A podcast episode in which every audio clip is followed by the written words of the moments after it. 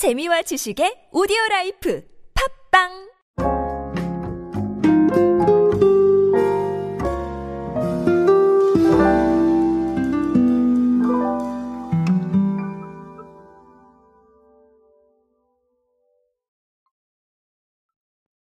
아마 마트나 편의점에 가시면 우리 뭐 과자라던가 음, 아니면 기타 제품들이 캐릭터를 품고 있는 경우들을 아마 많이 보실 겁니다.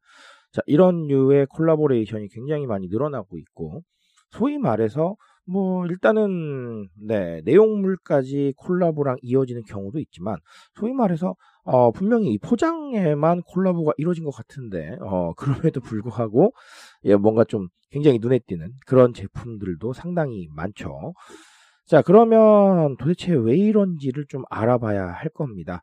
어, 너무 사례가 많으니까 이걸 제가 다 언급을 드리긴 그렇고, 어, 최근에 혜태 제가가 내놓은 사례를 보면서 도대체 이런 이야기들이 왜 이렇게 많아지고 있는지 한번 간략하게만 알아보도록 하겠습니다. 안녕하세요 여러분 노준영입니다. 마케팅에 도움되는 트렌드 이야기 그리고 동시대를 살아가신 여러분들께서 꼭 아셔야 할 트렌드 이야기 제가 전해드리고 있습니다. 강연 및 마케팅 컨설팅 문의는 언제든 하단에 있는 이메일로 부탁드립니다. 자, 언제나 그렇듯 팩트를 먼저 몇 가지 말씀을 드리겠습니다. 자, 혜태 제가가요, 어, 쿵야 레스토랑주와 만나서요, 음, 주먹밥 쿵야 모양대로 만든 김스낵인 구운 주먹밥과 양파 쿵야로 패키지를 꾸민 구운 양파를 어, 한정판으로 출시를 했습니다. 자, 일단은 제가 방금 말씀드린 대로 어, 사실 어, 겉포장에 음, 콜라보가 이어지는 경우가 좀 많다. 패키지화가. 자, 그렇다고 말씀을 드렸는데 구운 양파 같은 경우는 그런 사례고요. 아, 그리고 구운 주먹밥 같은 경우는 주먹밥 쿵야 모양대로 만들었기 때문에 좀 더 deep한 콜라보가 이루어졌다라고 아, 말씀을 드립니다. 자, 구운 양파 같은 경우는 아예 특별 edition이 있어요. 그래서 시그너처 컬러인 초록색은 양파 쿵야 컬러와도 좀 찰떡궁합이기 때문에 아, 이런 것들을 활용해서 아, 조금 좀 정체성을 줬다라는 부분들 아, 만들어지겠습니다. 자, 아, 방금도 말씀드렸다시피 캐릭터를 활용하는 사례가 너무나 많아지고 있기 때문에 자 이게 도대체 무엇을 의미하나라는 것들 자 그리고 한편으로는 이 캐릭터 꼭 해야 되나라는 생각들도 좀 하실 거예요. 자, 그래서 트렌드 관점에서 간략하게만 좀 insight를 드리려고 하는데요.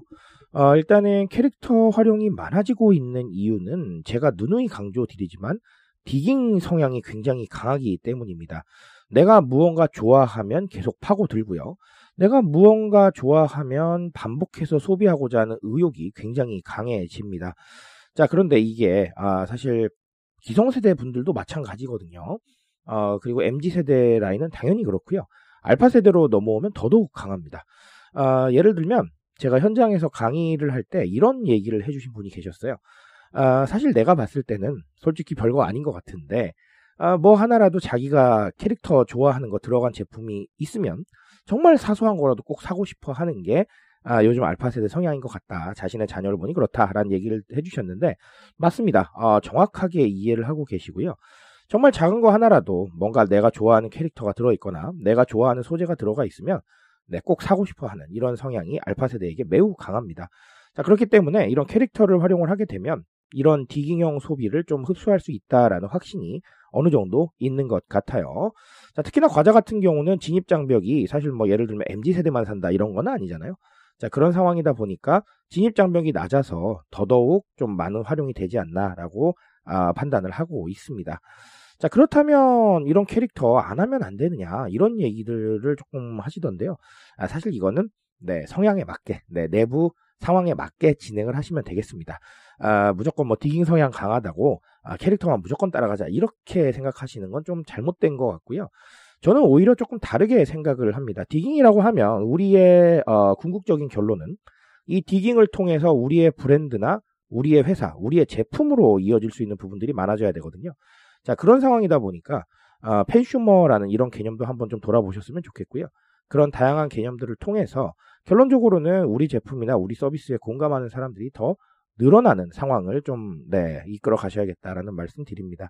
자, 그러려면 결국은 팬의 관리라던가, 어, 아니면 우리가 의견을 들을 수 있는 창구라던가, 아니면 CS라던가, 이런 상황들을 조금 더 생각하시는 것도 아, 나쁘지는 않다고 아, 생각을 합니다.